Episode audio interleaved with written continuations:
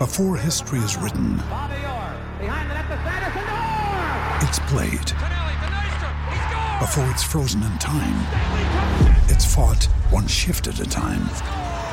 Before it's etched in silver, it's carved in ice. What happens next will last forever. The Stanley Cup Final on ABC and ESPN Plus begins Saturday. Welcome to another edition of the Cyclone Fanatic Podcast. It's another Victory Monday on football and random things. Uh, and the Cyclones are officially once again the co-leaders in the Big 12 Conference as we head into the month of November. Hello, Jeff Woody. How are you doing today? I'm doing terrific. That was. Uh, it's nice to have a refreshing kind of a dud 30 point win. You know, where it was just like, yeah, it was fine. The game was fine. They played okay, but then they still won by 30. Right. It's not very often when Iowa State wins a game by 30 points and we can sit here and be like mad about some stuff. Yeah, it could be better. Yeah, it could have been Right. better. Right. All right. Where do you want to start with this game? Um, I mean, I, I, I don't know. There, it, it was just one of those games where there was like, there was a lot of good stuff, but at the same time, it's just like it was also meh because of the fact that you're playing Kansas. Mm-hmm. And the, I think the thing that I mean, the two things that we can for sure say about this Iowa State team is that their defense is good. They are a solid fundamental defense that makes everything on the opposing offense difficult. You know, like no matter who they're playing, because you look at, I mean, what is the most? I, I was gonna, I, I had this kind of passing thought when I was working. It was like, I don't know, the number of total offensive touchdowns allowed in any in any game so far is three maximum right? In any in any game. Just because in louisiana there was three. There was one big play in the kind of end of the game and then one at the end of, uh, so three against louisiana three against oklahoma state two and all the rest. Or uh, tcu i forgot. But it, either way it's a really consistent defense that makes things difficult on the opposing offense and really trusts you to screw it up. And it forces you to make decisions that you don't normally that you don't want to make. And with a kid uh, you know the kid they said it like 300 times but when you have an 18 year old quarterback who's been 18 for two days is a true freshman i mean does has not seen a lot of football it's a really bad defense for kansas specifically to go up against so the thing number one that you can say about iowa state is her defense is really good thing number two you can say about iowa state is breece hall is really good and both of those things held true for the sixth straight week or sixth straight game is the defense was really solid and breece hall played really well Yeah, I will say one thing about that Jalon Daniels. Man, he's raw, but that kid can throw. Like he was throwing some fastballs. Can throw the football.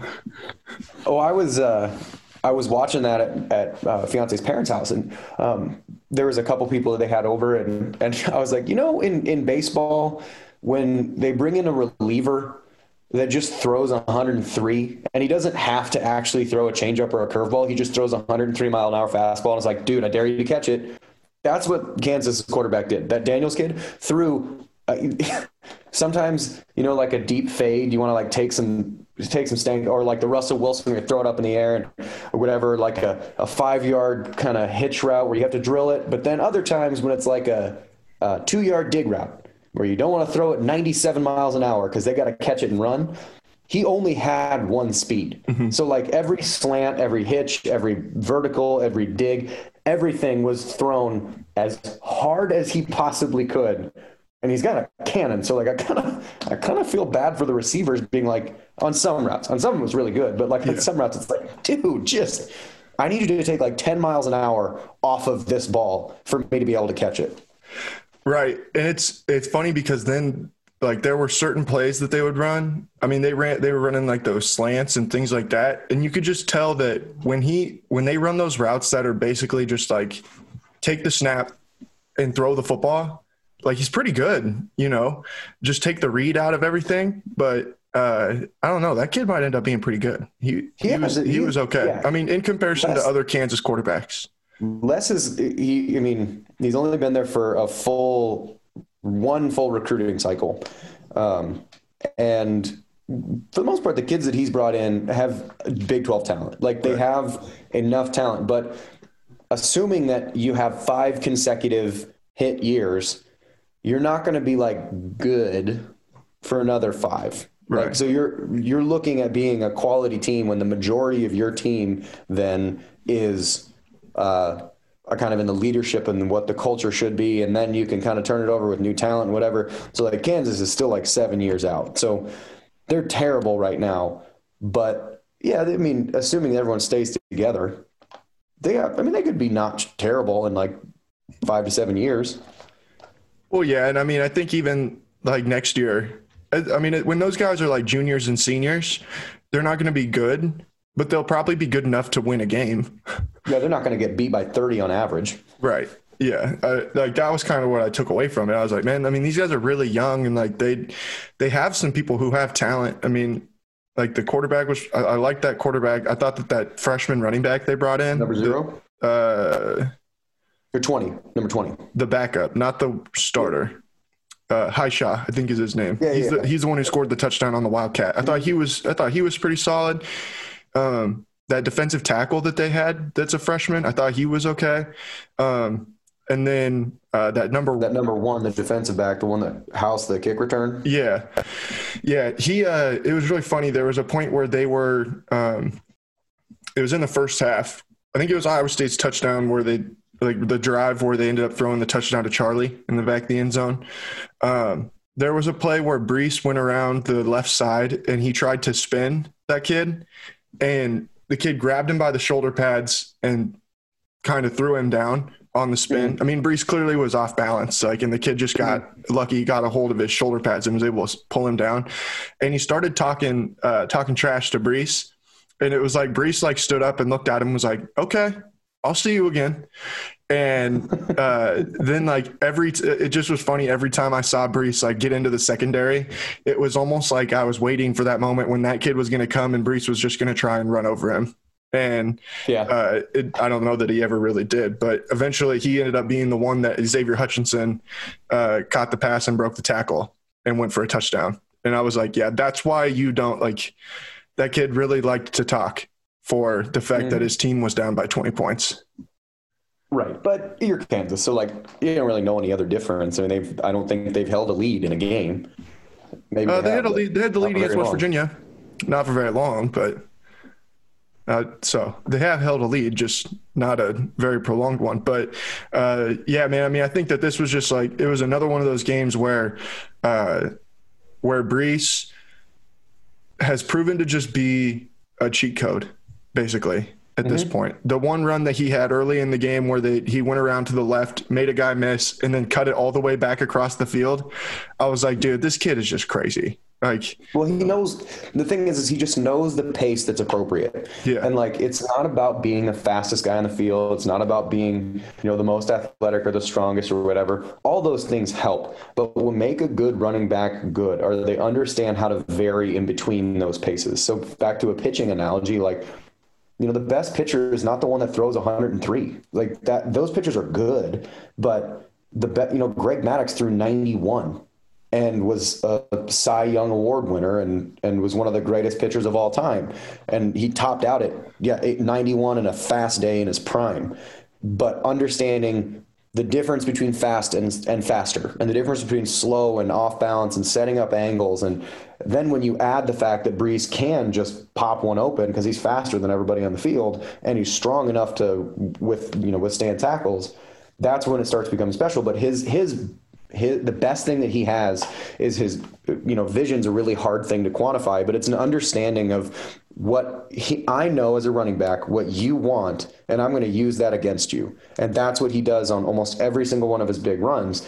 And I thought or I I, I think I remember he has three runs of 65 plus yards and has like nine of 30 plus yards and both of those lead the country so you, it's he's such a tremendously talented back but he's also incredibly smart Yeah. Okay. So here, here's some stats for you. Has 450 plus yard carries this season, time for the most since 1971. Uh, Blaise Bryant in 1989 is the uh, is, is who he's tied with. Has four career 50 yard touchdown runs, the most at ISU since 1971. In Breece's last 14 games, 1,714 rush yards, 20 rushing touchdowns, 2,027 scrimmage yards, 21 total touchdowns. Um, per ESPN stats and info, this is the fifth Power Five player since 2005 to have 100 yards and a rushing touchdown in each of his team's first six games. The other four uh, th- these guys are pretty good. Um, Adrian Peterson at Oklahoma in 2006, Tevin Coleman at Indiana in 2014, Leonard Fournette at LSU in 2015, and Bryce Love at Stanford in 2017. And then I have one more for you. He is the fifth player, Power Five player since 2015 with 900 plus rushing yards and 10 plus rushing touchdowns through six games. The other four, Dalvin Cook, Leonard Fournette, Chuba Hubbard, and Jonathan Taylor all right company to be in. And I'm going to go out on a limb and guess that those that those other four that had the 900 plus yards rushing and 10 plus touchdowns through six games didn't play five of their first six games against conference opponents.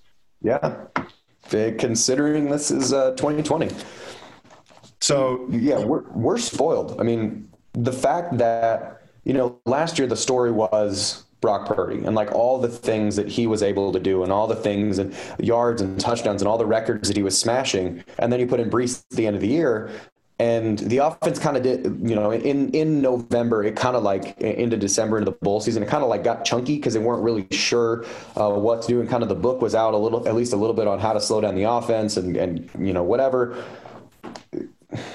I don't know what the book is on mm-hmm. I mean, obviously, Oklahoma State is going to, again, we, we talked about it. They are their own entity. Like, you're not going to get another team that can play the way that Oklahoma State does or that they want to uh, because no one else is talented enough to do it on defense. Uh, but, I mean, find a way to slow down this offense if you don't have stud cover corners. Right. If you don't have stud cover corners, you can essentially devote eight or nine to stopping the run. And even then, he's still probably going to pop one open. Because again, Oklahoma State, he's still at 180 yards rushing, and two or three of them came on these huge giant runs. So you can slow it down and slow it down and slow it down, and he's still going to pop one. So it's right. just that's a real it's a luxury that Iowa State has in a running game that is so proficient that you know because he's so smart. Good luck trying to stop it. And the other thing that they have is that you have a really good changeup in Kene. Uh, because as fast as Breece has, is, I mean, Kene is even faster. Uh, mm-hmm. And you know, he scored his third rushing touchdown of the season. Had a career high 57 yards rushing on Saturday. You know, something that we haven't really gotten an opportunity to talk about is the the and we've kind of mentioned it at different times, but the with the eligibility rules the way they are, that's a guy that I would really love to see come back and uh, play again next season because I feel like this is the first time in his career where he's really been able to be a part of the offense and be healthy. Mm-hmm.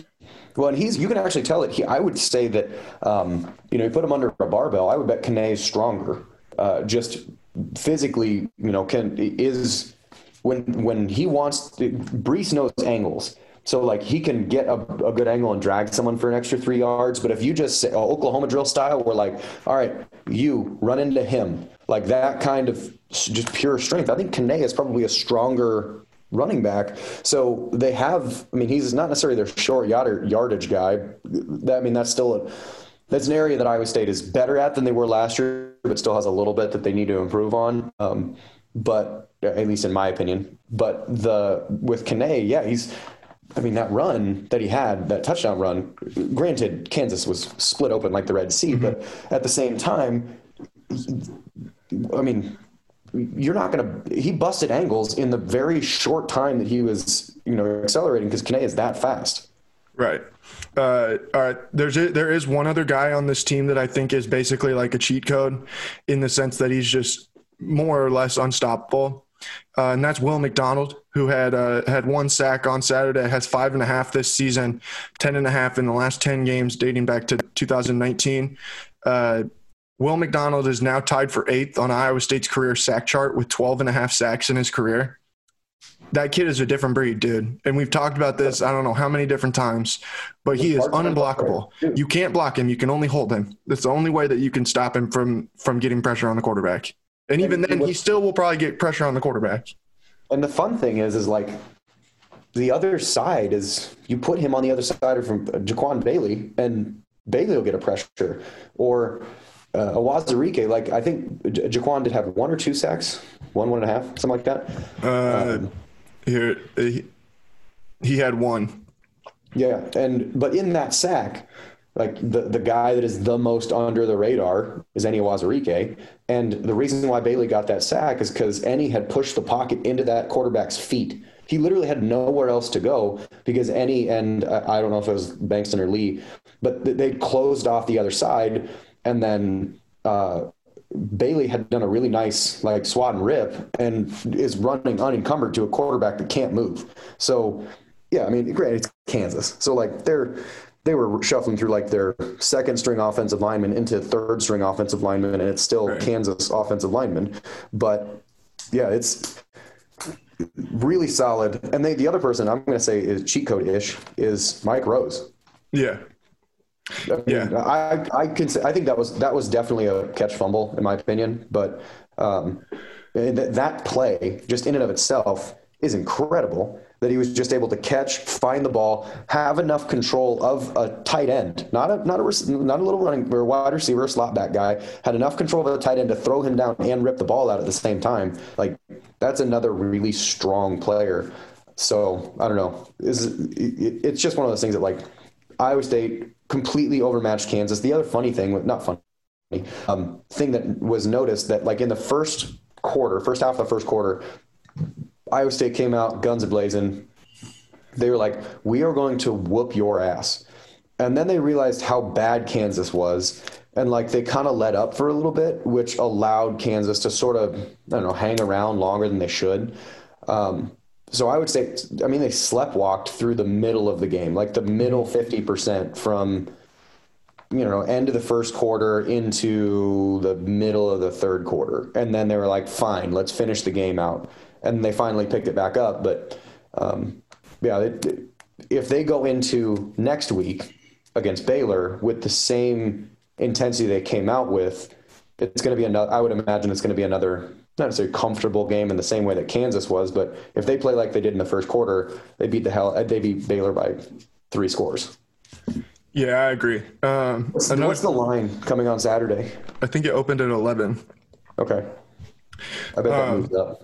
Yeah, it wouldn't surprise me. Uh, another thing that I thought was uh, was positive, and we talked about this a lot last week, especially on um, on this podcast when we did it last Monday, uh, was just the need to get more people involved offensively and you saw Landen Akers come up with six catches for 76 yards, which it turns out that he was hurt for that game against Oklahoma State, but I don't know how much of a difference that really would have made. Uh, Xavier Hutchinson had five catches, 87 yards. Charlie Kolar had three catches. Sean Shaw, three catches. Breece, three catches. Joe Scates, two catches, and uh, which one of them was after they'd uh, taken Brock out. But uh, Dylan Soehner had one catch for five yards, and then Johnny Lang with one catch for one yard. Um, I mean, they there was clearly a concerted effort to try and get more people involved than what had been there mm-hmm. previously. Mm-hmm. And I, I, mean, they recognized the same things that we did, which was, right. all right, if you shut down, you know, if you play the defense that Oklahoma State did, which is you can throw it to anyone other than 88 and 8, and you can give it to anyone except 28. We don't care. Those three guys, 8, 88, and 28, review, I don't care. Anyone other than those three. And Iowa State against Oklahoma State wasn't able to do it. And against Kansas, I mean, they more or less was practice where they, you know, they were trying to find ways to get Landen Akers the ball, or they were trying to find, you know, ways to get Shaw in position. They, I mean, even Joe Scates. And I mean, I'm surprised Joe Scates got back in the game, honestly. Like after the, so I call it a fireable offense, is when he had a first down, ran backwards seven yards, and then gained two more yards, but lost the first down in trying to make someone miss. Right. As a wide receiver, that lack of situational awareness, that's a fireable offense kind of thing. Where if you're a if you're a coach, you know, if, if I'm a wide receivers coach and a guy does that, I'm like, just don't worry about it. Just take your helmet off, sit at the end of the bench. That is you're going to learn seat. from your mistake this week. Take a seat, buddy. And so he ended up getting back in when Dekkers was in the game. But yeah, I, I don't I doubt he played you know meaningful snap, but a meaningful snap between then and you know getting in with the reserves. kid's talented. He just doesn't know what he's doing. But yeah, like having Landen Akers and Xavier Hutchinson and even Sean Shaw to a point, like Shaw had a lot of contested catches, which is good. Like that is what his game is or needs to be is that contested catch you know, the back shoulder fade or that dig route that's underneath right in front of a safety to try and back everything up. He's not Shaw doesn't have like four three, four four speed, but he's big and he has decent hands if you you know, if he's able to to get in that kind of busy traffic area. So it was good. The Akers got the ball in space.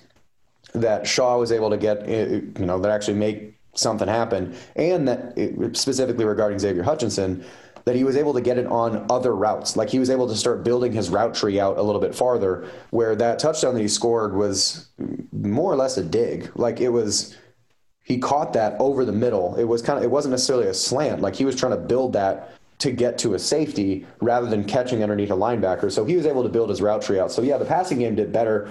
Um, 30 mile an hour winds probably don't help that. And mm-hmm. also the fact that you kind of don't care that it seemed again between the middle of the f- first quarter and the middle of the third quarter, it kind of seemed like everyone's like, eh, whatever.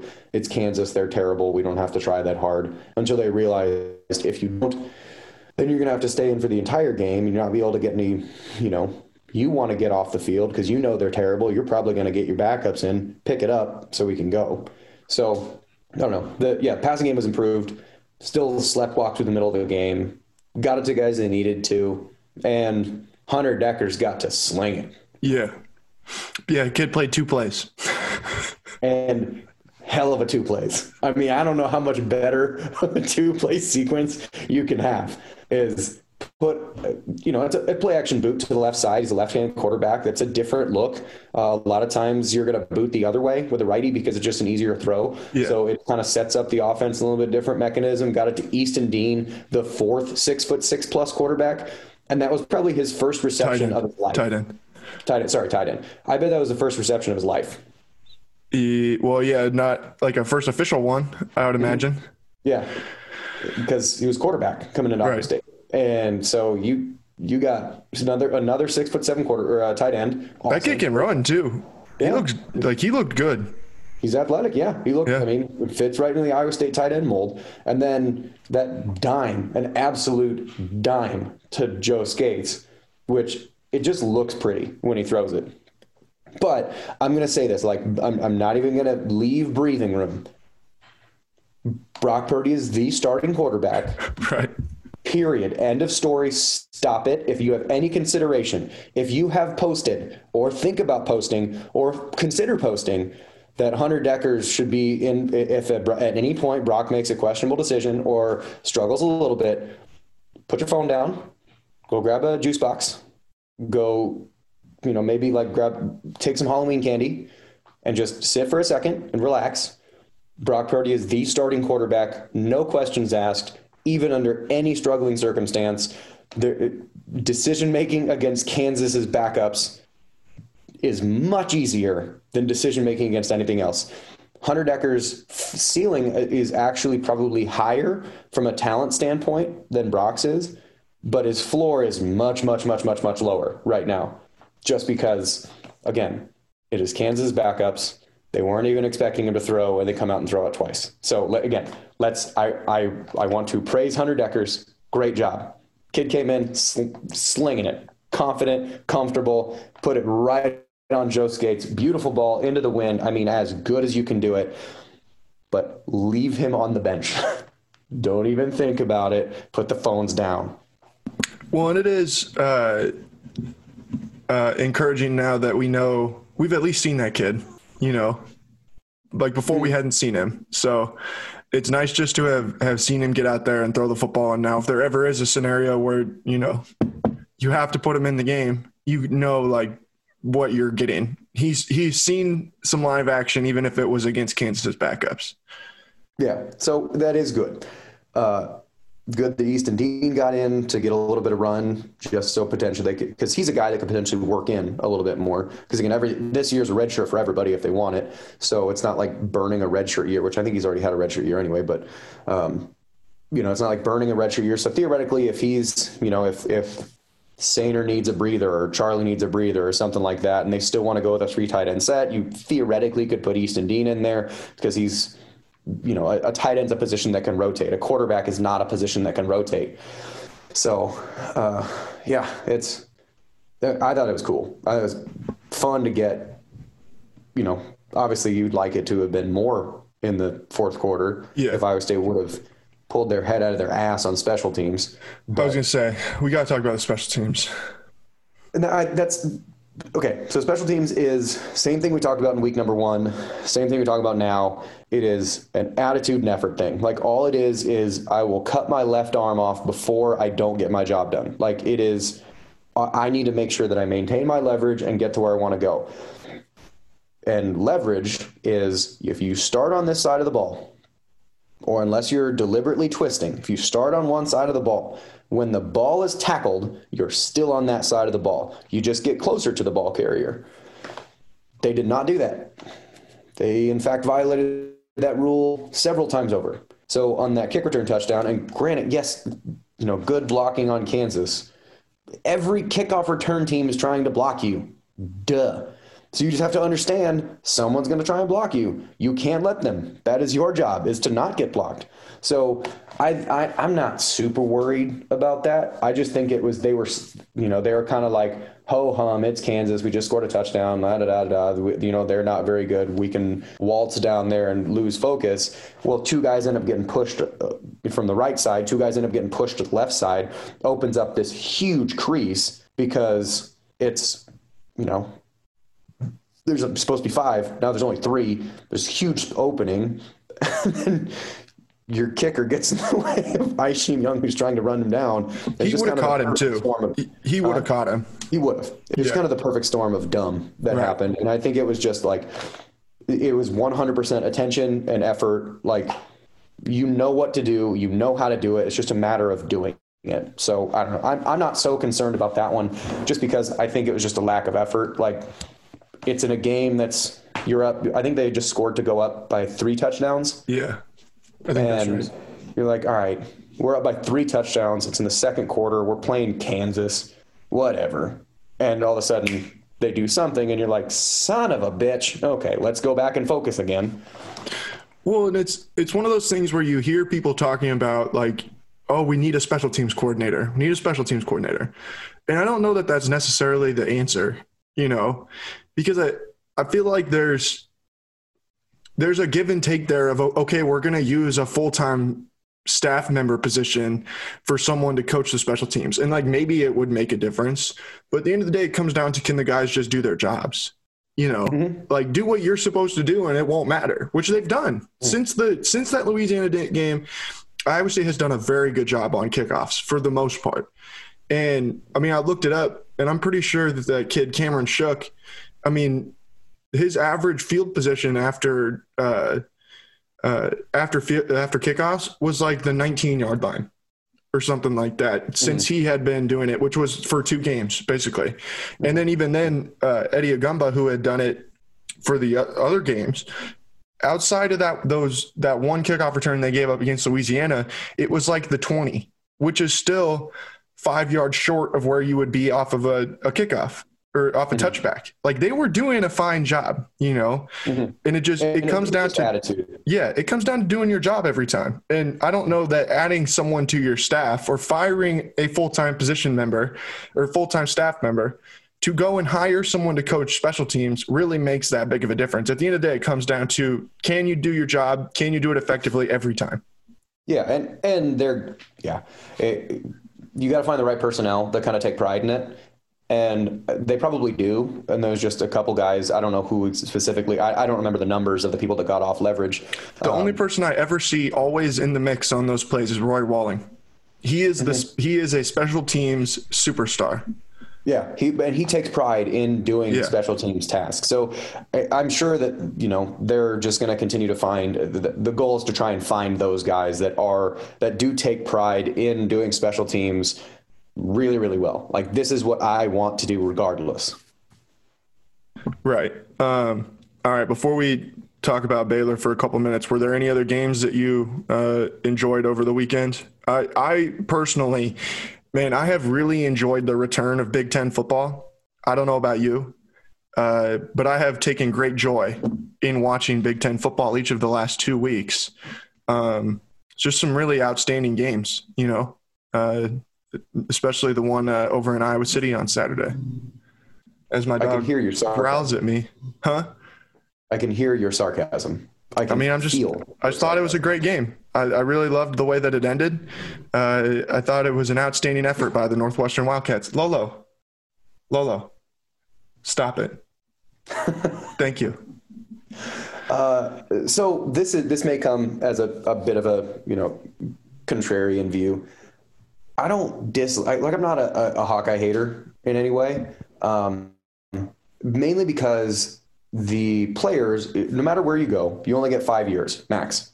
What does irritate me, regardless of what school it is, what university they're going to, or wherever, what does irritate me is really stupid coaching decisions. Because that 46 year old coach can punt this year and go, ah, I didn't do a great job, but we'll get them next year. But the guys that you just will get it next year, they only have five years. You just screwed that guy out of 25% with his eligibility is four that you can play. You just screwed that guy out of 25% of his college career by you doing a stupid thing. And I don't know, and granted, I have not broken down film on Iowa or whatever. I have no idea what their conscious decision making process is from an offensive game stand, game plan standpoint. Like you have a brand new quarterback you have a stud running back and three plus future NFL offensive linemen. Why is your quarterback throwing it 50 times? What's the point? Like, what is the intention here? And also, if you're going to coach a quarterback who's six foot five, get that dude's mechanics down.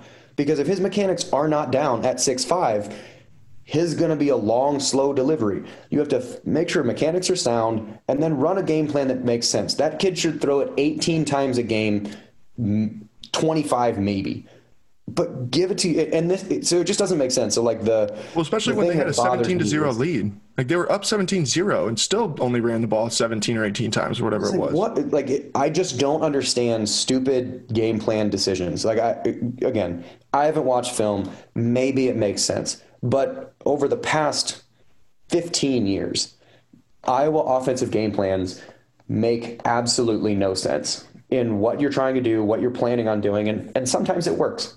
But blind squirrel finds a nut kind of works, not in the it everything totally fits together. So I don't know that I, I don't dislike Iowa in most senses, but I can be like, dude, if you as the, as the offensive game plan, the offensive staff deserve to lose that game the offense, the Iowa's offensive players, I feel bad for for having lost that game. Yeah, I was just gonna say I feel bad for Spencer Petras on some level because I feel like he's hung out left to dry or like left yeah. out to dry, you know. And um, I mean, even like late in the game, I was just trying to watch what their you know route trees looked like and where their receivers are and stuff like that more often than not, it looks like he has like one person to throw it to. It's like usually a lot of times there's like two man reads. Yeah, two two two man routes that he's trying to pick between. And the other and thing Northwestern dared him to run the ball. They said, "Run the ball. Like we're gonna let you run the ball. We're gonna drop all these people back. And if you only have two people that you can throw the football to, like you're gonna throw interceptions because there's no nowhere you can go with it." Well, and the thing is, I remember um, Nathan Stanley at pro or at uh, and at pro day or not pro day uh, combine said like when they were asking about his you know his coaching at Iowa they they talked about his timing and like his footwork to get back and drops and stuff like that but he had really he mentioned to them that he had never been coached on throwing mechanics at Iowa. Well no shit. Like it doesn't that's not surprising when all of your players get better when they get to the pros so I don't know that I feel bad for the kids, like for the for the athletes that are playing there because that offense has more talent than is what is being shown because of the dumb decision making of the coaches. That's my my take. And having again not watched film, I don't watch them near as intently as I do Iowa State or other Big 12 teams, but that's that was dumb. It's just, just arc, it's archaic and it's like they try too hard to try and do new things at the same time. All right, yeah. uh, and then the other one was that was really good. Oklahoma was Oklahoma State, Texas. Yeah, Oklahoma State, Texas was a fantastic football game. Um, I want to say it. what I watched of the game further proved how well Anthony Johnson played uh, against mm-hmm. the Cowboys because Tylan Wallace is a different breed, dude. Like he, he is, is, a good. he is a freak show. He is good. Yeah. And I mean, but it's a huge game, obviously, in the Big 12 race. Oklahoma State should have won that football game, though. Mm-hmm. If they we're should. being completely honest, yep, I mean, they, they got them into fourth down twice, I think, on Texas's last drive. Four, but you don't you don't win games. You turn the ball over four times. Yeah, you don't, yeah. You don't win games. You turn. And they were they almost won in spite of themselves. Right. So you know you play that game four times. Oklahoma State wins three of them. As long as the only reason they hung around is to turn the ball over four times. Um, but I mean, that's what you get with Oklahoma State. I mean, it's again gamble. Like mm-hmm. offensively and defensively, they gamble. It is we it, if it pays off, it's fantastic. If it doesn't pay off, it's terrible. So that's what you get with Oklahoma State and Texas. It, it just I, talk about kids you feel bad for, like Sam Ehlinger. What else does that guy have to do to win games? Like, does he actually? Does he also? You know, he runs. He is the leading rusher on the team. He has thrown more touchdown passes than anyone else in the conference. I think he has more passing yards than anyone in the conference. Maybe Spencer Rattler's come close to it at this point. I haven't checked the statistics today, but he is leading pass on the team, leading passing touchdowns, leading rusher, leading rushing touchdowns on the offense. And it's like, good lord, man! Like, can can the can Chris Ash's defense get give him something? And they right. did finally in the second half and overtime. But like, give him something that like he doesn't he doesn't need to be Dak Prescott for a Cowboys defense giving up 48 points. Like, if you hold them to 30, he's going to win the game. Right. Just yeah, Ehlinger. So, but the, the, other thing that, like the Iowa State perspective on that, is that game didn't really super matter in the sense because Iowa State's already lost to Oklahoma State. They control their own destiny. You win out, you're in. So, it it, it was better from the Big 12's perspective if, if Oklahoma State stayed undefeated because it keeps them in that quote playoff conversation. Mm-hmm. Um, but an overtime loss to Texas is probably, depending on how Texas does, probably doesn't preclude you from the playoffs. It just makes it harder to get there. Um, either way, for Iowa State doesn't matter. But what what I will say though Texas, and you know, mentioning that Chris Ash part, Texas's defense did look better than they have in previous weeks um, against Oklahoma State, which makes it seem like Iowa State, when they do play in Austin, that is going to be a much tougher game than if you were to play Texas in week two. So their defense has come along, and then Ehlinger is a dude. Like he is an absolute playmaker. So it's going to be that game is going to be challenging. Um, and then the Kansas State game, it's a rivalry. But Kansas State looked really bad uh, yeah. against West Virginia. I think Deuce Vaughn had what like 17 rushing yards or something like that. Yeah, dude, West Virginia is legit. Yeah, on defense, like they they could stop the run now.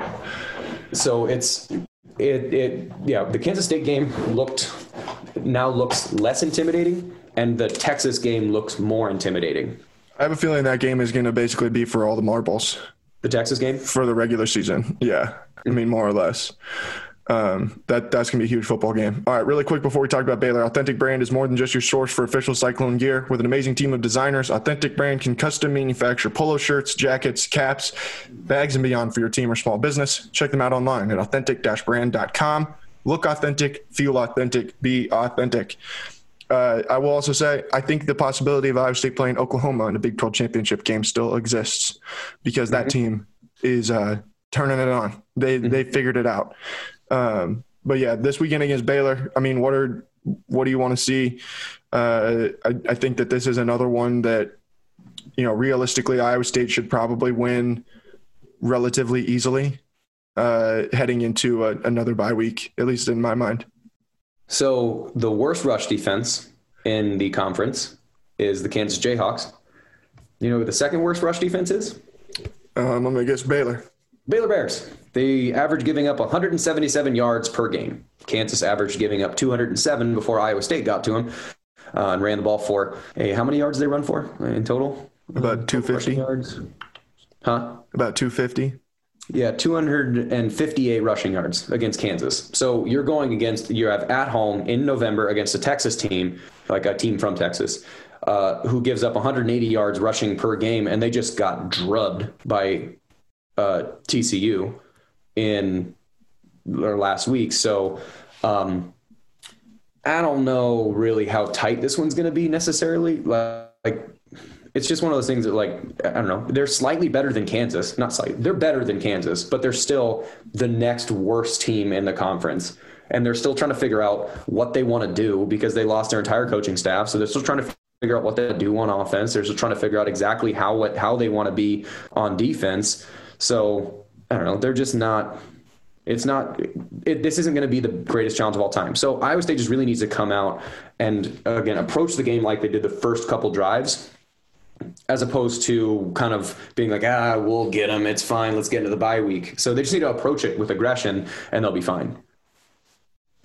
Oh, sorry, I sneezed. Um, yeah, no, I, I think that um, Texas Tech would maybe uh, be right there in that same conversation to be the second worst team in the league, but I'd say that them and Baylor are probably right there, um, kind of in the same category. Uh, yeah, I, I don't know, man. I mean, Baylor, I think I didn't expect them to be good by any means or like be in that conversation at the top of the league, but they have vastly underwhelmed, I think. Uh, but it makes sense considering the number of guys that they lost from from last year's team, losing your staff and all that kind of stuff.